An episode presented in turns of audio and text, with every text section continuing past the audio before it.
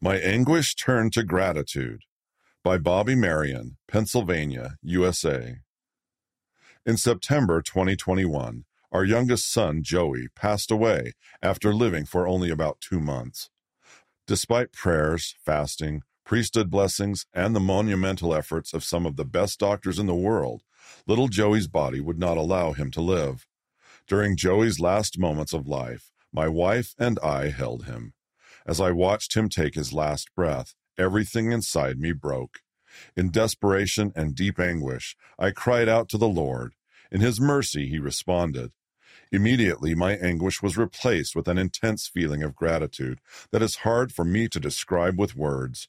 I felt overwhelmed with thanks that the Lord had given me a wonderful wife, four beautiful children, and covenants that bound them to me forever. I felt like Alma the Younger when he experienced joy as exquisite as the pain he had previously felt. See Alma 36, verse 20.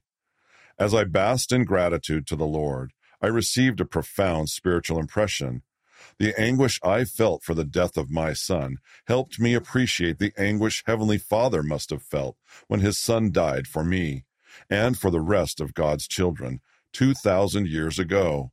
Because Jesus Christ died for us, I know I will see my son again.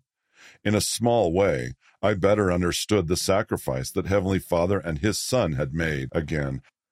I felt grateful for the deep love of God. During the time that has passed since our son's death, I have often contemplated what I felt that day.